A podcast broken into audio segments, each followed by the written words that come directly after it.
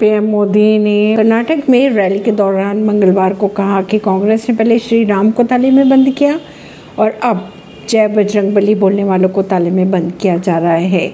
उन्होंने ये भी कहा कि देश का दुर्भाग्य है ये कि कांग्रेस प्रभु राम से भी ज़्यादा तकलीफ़ होती थी और अब जय बजरंग बली बोलने वालों से भी है।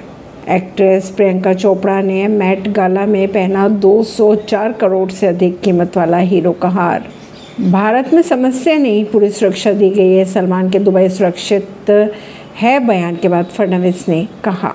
अभिनेता सलमान खान के दुबई सुरक्षित है, भारत में समस्या है बयान पर। महाराष्ट्र के उप मुख्यमंत्री देवेश फडणवीस ने कहा कि भारत में से कोई समस्या नहीं है। उन्होंने ये भी कहा कि सलमान खान को पूरी सुरक्षा दी गई है।